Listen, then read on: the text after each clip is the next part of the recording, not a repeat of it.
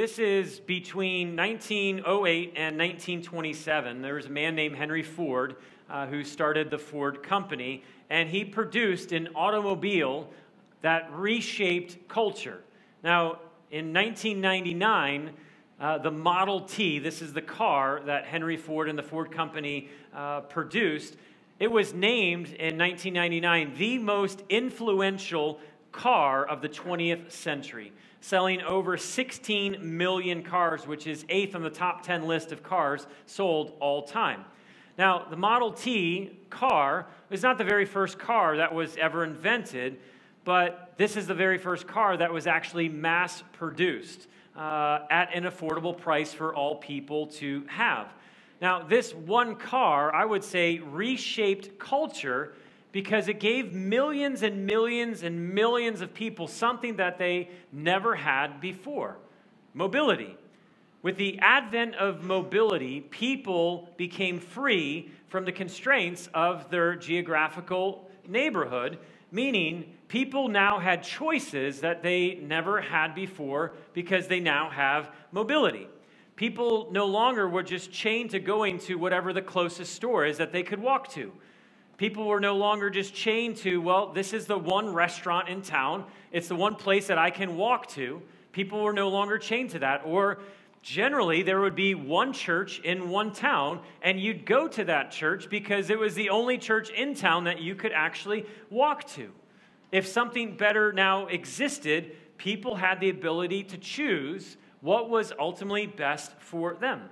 Now, again, I'm not suggesting that Henry Ford ruined culture, but I'm saying he reshaped culture uh, because it changed a mindset in people's lives. It went from less communal to more individualistic. There was a shift in culture in the 20s because of a vehicle of less communal and more individualistic. Now, this might be a silly question, but if you were to ask a fish, how's the water? If the fish could actually talk to you, the fish would say back to you, What water? What are you talking about? Because it's all the fish has ever known. Now, I'm pretty confident that everyone in here is 100 years of age or younger. So, if you are 100 years or younger, the culture that you and I have been shaped by is a very individualistic culture. Into the fabric of just who we are, the DNA of our culture that has shaped the world that you and I, how we've grown up and how we think and how we feel and how we interact, is less communal and more individualistic. Now, again, I'm thankful that I have a car. And I'm thankful that I have choices that I can go to any Chipotle that I want, whether it is in Woburn or in Bedford or in Medford or in Peabody or in Boston. I'm thankful that I have choices of where I shop and where I eat and where I get to visit and travel to. But the longer that I sit in God's Word, I see a tremendous disconnect between how I have been raised and brought up in this culture to think and actually how the Bible would want me to think. For example, when I read my Bible, my first thought is what does this mean for me? What does this mean for me? How should I apply this text, what I just read, to my life? How does this Bible verse or this chapter, how does it impact me? What changes should I make in my life? Or if I'm listening to a sermon or someone else preach, I first listened to that sermon, that message, through the lens of, well, what does this sermon mean for me? What should I do with what's being said? How should I change, or what differences in my life should be made in light of what is just being said? Now, to be clear, these are not bad questions, but they're not first questions. The first questions that the Bible would want us to ask would be questions like What is this text or what is this message that's being shared? What does it mean for us? What does this text or this message that's being preached, what should this message, how should it change or impact us? Or how should we apply this Bible verse or this chapter, or how should we apply this text and message to our lives? See, the Bible is directed towards a people, not a person. The Bible is directed towards a people, not just a person. Now, if you're familiar with the scripture, I understand that there's a few books that are specifically written towards an individual. But when you look at the whole of Scripture, it is geared towards the people of God walking with God, not just individuals trying to walk with God. Last week, we began just an eight week series entitled Dear Genesis. And we're going to spend the next seven weeks in Revelation chapter 2, Revelation chapter 3, looking at seven different letters from Jesus to seven different churches. And these letters are not first and foremost about our personal walk with God. These letters that were written are not just to help you as an individual walk with God, but these letters are about our communal or our corporate walk with God. So as we walk through these letters, I'm praying for me and I'm praying for all of us that there would be a shift in our thinking, that there would be a shift in how we read these letters. I'm ultimately praying that all of us would see and be convinced that your walk with God impacts our walk with God. Maybe someone hasn't told you this before, but how you walk with God impacts how all of us walk with God. Tonight at 8 o'clock, shortly thereafter, the Patriots will kick it off with uh, Kansas City Chiefs. Undefeated team. Now, if you're not familiar with football, um, there's 11 people who play on the offense and 11 people who play on the defense. We have a great offense led by Tom Brady, and we've got great offensive weapons. When I say weapons, I mean people uh, people who play on our offense. And there's one individual in particular who is just a larger than life personality named Rob Gronkowski. Love Rob Gronkowski. But when the offense gets together, they're not running five plays, they're running one play. Imagine if Rob Gronkowski tonight, when he's playing the Chiefs, he's like, I heard what the play is, but you know what? I'm going to go do my own thing. I'm going to run my own routes. I'm going to do whatever I want to do because that's what I want to do. Rob Gronkowski could single handedly reshape the offense because one person has decided to do their own thing. If Rob actually did that, how many of us would be either at the game or screaming at our television, Rob, cut it out? Man, what are you doing? Man, get on board with what the whole team is doing. Because his one decision, his one choice, would impact not only the offense, but would begin to impact the defense, would begin to impact the entire organization, impact everyone in the stands, impact millions of people watching. Rob, what are you doing? One person actually can impact everyone. One person can impact everyone. I don't know about you, but I love being around people who walk with God. I love being around people who are just growing and they're learning and they're serving and they're giving and they're praying. I love being around people because when I get around people like that, it impacts me, it influences me, it challenges me, it encourages me, it comforts me, it reminds me. But when I get around someone who's not walking with God, someone who's just walking in a complete different direction, it still impacts me. It influences me, but just not in a good way. And so, a question I'd love us all to wrestle with now is how is your walk with God? And I want to be clear when I define walk with God, I'm talking about how is your obedience to God? Or how is your life of prayer? Or your life of serving and being a sacrificial servant to others? How is your giving? How is your growing? How is your walk with God impacting our walk with God? Again, your impact is great. Your influence is great. Just how Rob would impact the entire team, you can impact this entire community by either walking with God or not walking anywhere with God. Today we're looking at one letter, and it's the letter that was written to the church in Ephesus. And as way of context, Ephesus, along with all of these other churches that we're going to look at over the next seven weeks, is located in Asia Minor. So, to put that on today's map, we're looking at modern day Turkey. And these letters were received towards the end of the first century. So, to put that even in greater context, we're looking at letters that were written to second generation churches. So, for example, Paul started, planted this church in the city of Ephesus around 50 AD. And we know that in 60 ish AD, the man who helped plant this church wrote a letter to this church, and we have it, and we know it as the, uh, the letter, of, uh, letter of Ephesians. So we know that 10 years into this church in the city of Ephesus, they received a letter. And if you're familiar with the book of Ephesians, it is largely an encouraging book. I, I know about your love for God and I know about your love for people. So when they get this letter, 40 years, a generation has come and gone. They have 40 years now of history of just men and women walking with God and stories of God working in their midst. Now, church historians would tell us that when a community like Ephesus would get the letters that were sent for them, what they would do is there would be one person that would read these letters. And they wouldn't just read the one letter, they would read all seven letters. And while each of the letters was being read, the men and women that were in that church, in that local community, would stand as God's word was being read to them. So we've never done this, but I wanted to do something different during this series. So I've invited two people, Bruce and Susan Tatarsky, to read these, this one letter, the letter to uh, the church in Ephesus, while we all stand. And so if you would, would you stand with me?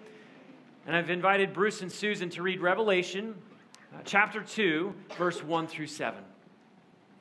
To the angel of the church of Ephesus, write These are the words of him who holds the seven stars in his right hand and walks among the seven golden lampstands.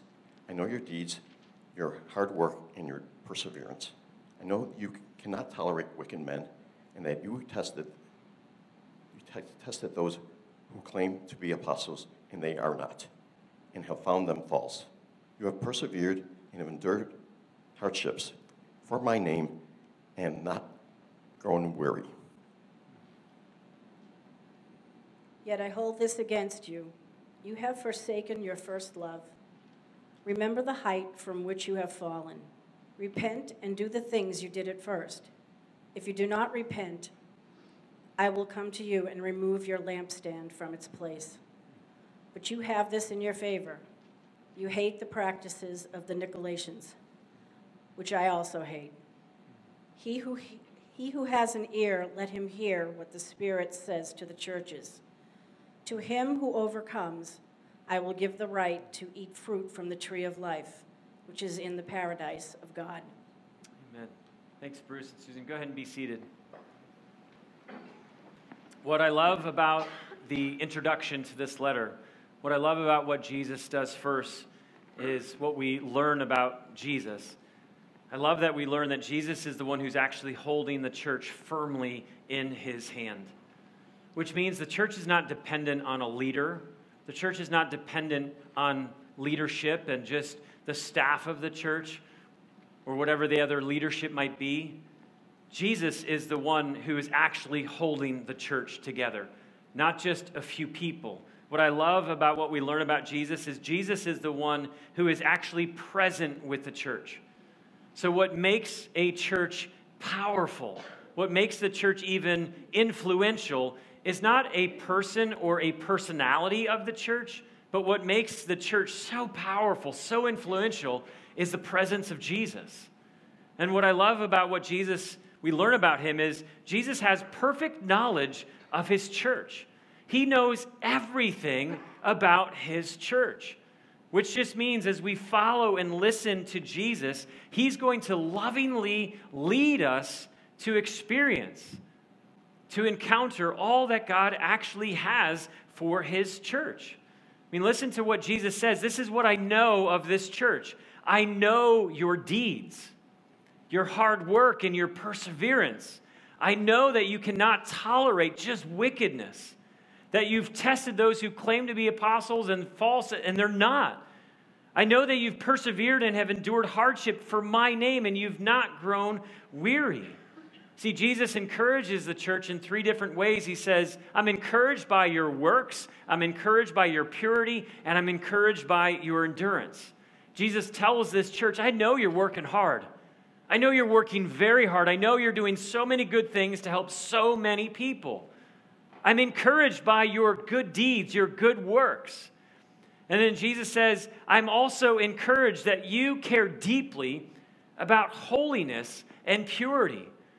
I know that you care deeply about theological holiness and doctrine that is just pure and consistent with God's character. And I know that you care deeply about moral purity. Now, to put things in greater perspective, Ephesus was the center of worship for the goddess Diana. The temple built in her honor came to be known as one of the seven wonders of the world. And it was a temple where people would just come to worship, and there was just thousands upon thousands of male and female prostitutes. This was in many ways the Vegas of their day, or whatever culture or city or town that when you think of that town, you just think of, my goodness, the immorality is off the charts.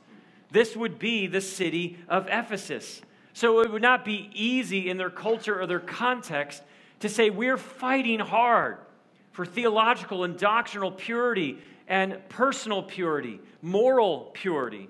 And this was a church that was enduring great hardship. And the reason they were enduring great hardship is because of the name of Christ. They had chosen to associate themselves with Christ, meaning Christians. And in a culture that worshiped many gods and worshiped this goddess Diana, and that worshiped images and statues of the emperor. They said, No, we're not bending our knee to that. They would face incredible persecution. They were maligned and slandered and abused. So, like, for all outside purposes, doesn't it look like, man, this church is killing it? Man, they are doing so many good things. They're standing up in a culture. They're fighting for holiness and for purity. They're enduring in the face of great persecution from the appearance of things. It would seem like, gosh, this church is absolutely killing it. But what I'm learning afresh is this we can do all the right things, but still miss the main thing. We can do all of the right things, but still miss the main thing. Imagine if Genesis was to eradicate poverty in Boston and greater Boston. Imagine if Genesis, as a community, was able to single handedly get rid of the homeless situation, where we were opening up our homes in such profound ways that homelessness was no longer an issue. And imagine if there was no need for orphanages in Boston or greater Boston because our church was saying, you know what, we're going to take care of foster care, we're going to adopt there will not be a need for any child to be put in a state run facility because we are opening our homes. Imagine if all of those things happened. How many of us would say our church is killing it? Homeless poverty, poverty and the entire need for orphanages has been gone. I think all of us would be saying we are absolutely doing an awesome thing as a church. But Jesus reminds the church in Ephesus and he reminds us that we can do all the right things but still miss the main thing. Because he says in verse 4 Yet, in light of all of the right things, in light of the good things, I hold this against you. You have forsaken your first love. Now imagine if you were in the crowd that day and you were standing and you heard the first three verses come out. You'd be kind of patting yourself on the back and be like, man, we are awesome. We're doing so many good things, and Jesus knows it. But then you get to verse 4 Yet I hold this against you. You have forsaken your first love. I want us to be clear right things are still right things. Jesus encourages them with right things that they were doing, but right things at the neglect of the main thing is still wrong. What happened to this church? How is it possible that they didn't lose Jesus? They didn't lose their first love. How is it possible that they left their first love? It says you forgot or you forsake your first love. 40 years prior, as you read the, the letter of Ephesians, largely they are being encouraged for how the first generation was loving Jesus and was loving people. But how is it possible that the second generation of men and women in this community, in this church, left their first love? Now, this is a really important question. I don't want to oversimplify it, but as I've wrestled with this, I just can think of two words head versus heart. Head versus heart. There was a shift in their motivations, there was a shift in their thinking. Obedience out of duty. That's a head thing. I know this is what God wants me to do, so I'll do it. Verse obedience out of just pure love for God. Not to get something from God because we've already been given everything, but obedience out of God, I just love you. And I want to do what everything, anything that you would want me to do because I love you that much. Doing for God, head versus pure affection for God. You see, we might have the ability to disconnect the head and the heart, but God doesn't. God does not look at his church and declare, you know what, they are doing so many good things. It's not that big of a deal that their hearts are actually far from me. Now, at this moment, it would be very easy for each of us to begin to wrestle with and wonder this question Have I forsaken my first love? That is a good question, a great question, but it can't be our first question. Because our first question, remember, we're not an individualistic culture, we're a communal culture. So our first question has to be Genesis Have we forsaken our first love? Have we as a people, as a body, as a community, have we forgotten? Have we left? Have we forsaken our first love? Are we a people that's just doing good things, that's just doing right things, but somewhere along the way, we forgot Jesus, the main thing. How do we answer that question of Genesis? Have we forsaken our first love? Well, see, this is now where we can ask the second question. And the second question is Have I forsaken my first love? You see, we're one body made up of many parts. The many parts impact the entire body. So the many parts need to now wrestle with the question Have I forgotten have I forsaken? Have I left my first love? And if you want to know how to determine if we have done that, if I have done that, consider how you answer some of these questions. What do I think about most? Like, what do I daydream about? Like, what do I give just my, my mind to thinking about? What am I consumed with most on any given day? What do I talk about most? To family, to friends, to neighbors, to coworkers, to classmates? What do I find myself talking about the most? Or what do I get most angry or anxious about?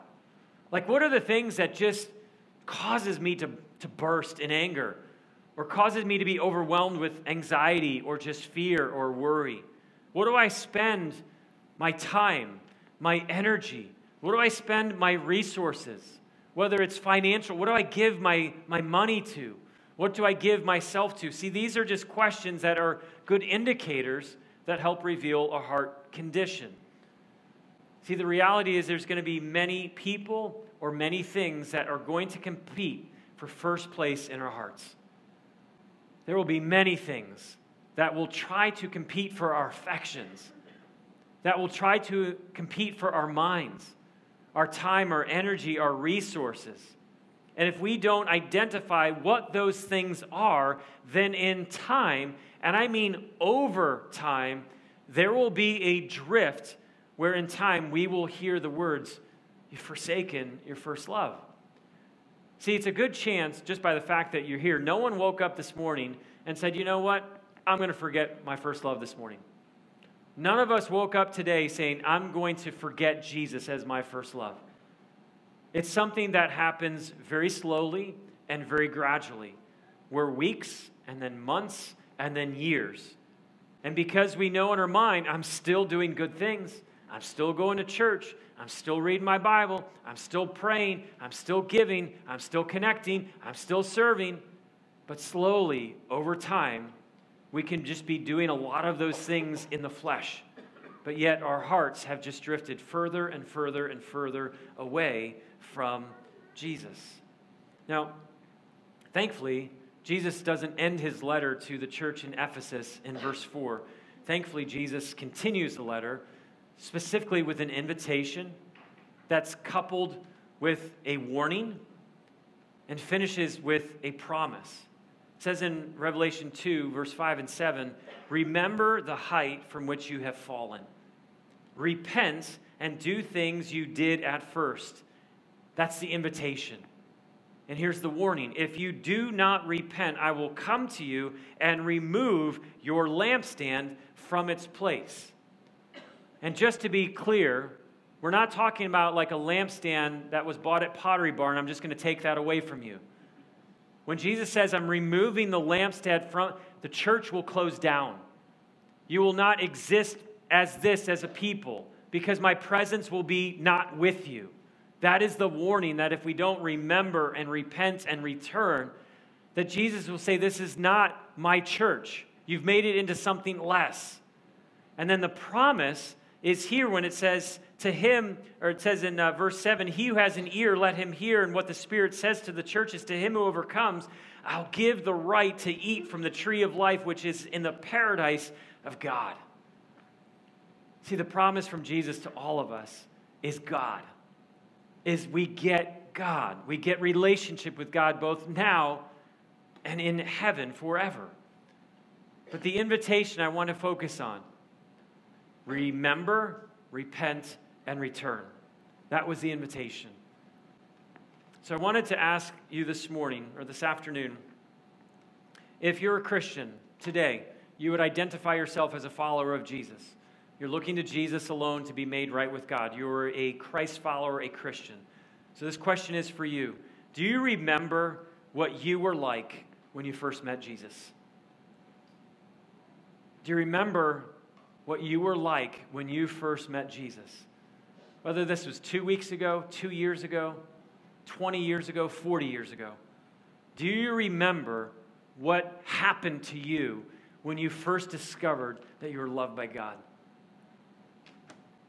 Do you remember what it was like when you discovered that God loved you and He wanted you to have a relationship with Him? Do you remember what happened to you when you realized that the Creator and the Sustainer of all things looked at you and said, My affection is on you? Do you remember what happened to you, what you were like when you realized, I mean, I don't have to work to find my way to God? Jesus came to me so I could know God and experience his peace and his unconditional love and his grace and his kindness, experience his faithfulness. Do you remember what it was like, what you were like when you first understood how greatly loved you were by God? I remember for me, I couldn't stop talking about Jesus. I couldn't stop telling other people I just want you to know you are so loved by God. When I got engaged uh, a little over 21 years ago uh, to Kyla, do you know how many people that I told that I got engaged? I told everyone. I was the annoying guy. If they had social media 21 years ago, I would have annoyed everyone.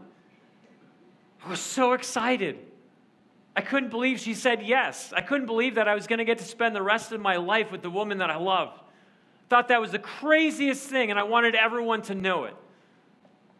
I remember what I was like. I couldn't stop telling and talking and telling other people about who God is and his love for them.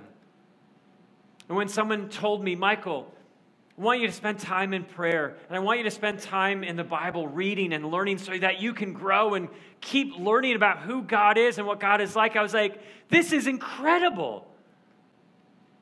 You mean just by spending time in, in prayer, I get to talk to God? I get to hear from God? Are you kidding me? That's amazing.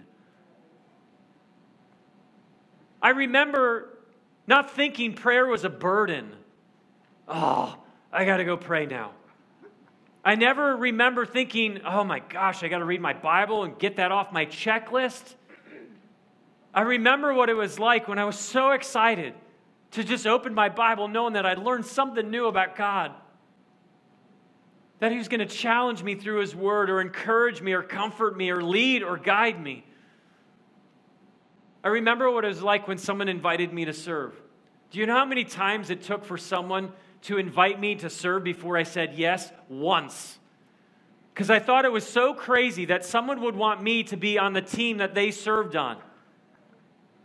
I thought it was so crazy when they explained, Michael, just by doing this, you're going to be able to love people by serving them, that they're going to catch a glimpse of what God is like. I was like, Are you kidding me? I, you want me to do that? I would love to do that. No one had to ask me two or three or four or five or six times. No one ever had to beg me, Michael, would you please serve? So that there would be people who could see what God is like just in the way that you love them. When my pastor was telling me about giving, and he's like, Michael, anything that you are giving is used to help reach people, is help to encourage people, is help to build. I was like, I don't have much, but man, if $100 would be used to help reach one person, it's yours. Why would I want to spend hundreds of dollars on just going to movies and eating dinner every single night at Taco Bell back in the day? You could use this limited amount. I would love to give. Do you remember what happened to you when you discovered that God loves you? Because this is what Jesus is saying. Remember. And the invitation is return or is to repent. So if you were there and you remember what you were like and you see where you are today, what happened in the in between? Was it just fear of man? You just somehow, some way got scared of what people were going to say or think of you? Oh, that guy talks about Jesus all the time. And you're like, oh, I don't want to be that guy. What happened in the in between? Because Jesus is saying, whatever that was that took you from where you were to where you are now, you've got to repent of that. Because if you don't, your heart will grow colder and harder. And you will think that you are doing good things you will think that you are doing right things, but yet your heart is far from me. We can divorce head and heart, but Jesus can't. And he just invites us to return.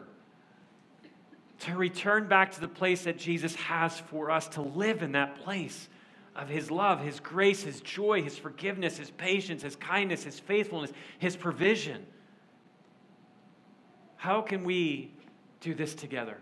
How can we as a community keep the main thing the main thing? How can we keep Jesus at the center of our lives, of our hearts, so that we don't just become all head doing good things, but yet our hearts are far? We will continue to make everything that we do about Jesus, everything that we say, everything that we sing, everything that we put out, everything that we do, we will keep it about Jesus. Not our name, but His name. We will continue to do anything and everything that we possibly can to help reach our one. And your one is that one person in your life today that you would love to see. They don't know Jesus, but I really want them to know Jesus. We as a church are going to do anything and everything that we can to reach your one. We're not going to give up on that. We're not going to stop talking about that. We are going to continue to invite all people to be part of a group because we believe in groups. You're going to grow in your affection for Jesus, and you're going to grow in your affection for people. Yes, are groups hard? Are they challenging? Do people hurt people? Yes. But we're going to invite you to be part of that so that you can grow in your affection for Jesus. I know when I isolate, when I pull back, my heart grows cold. So we will continue at now Audnasium to invite you over and over and over, be part of a group. It's worth it. Sacrifice the time. It is worth it. And we will continue to invite you to join a team so that one person, through your service towards them, if they would just see Jesus and how Jesus loves them in the way that you would love them, well, guess what? I will not stop asking you and inviting you, and if I have to, beg you, serve.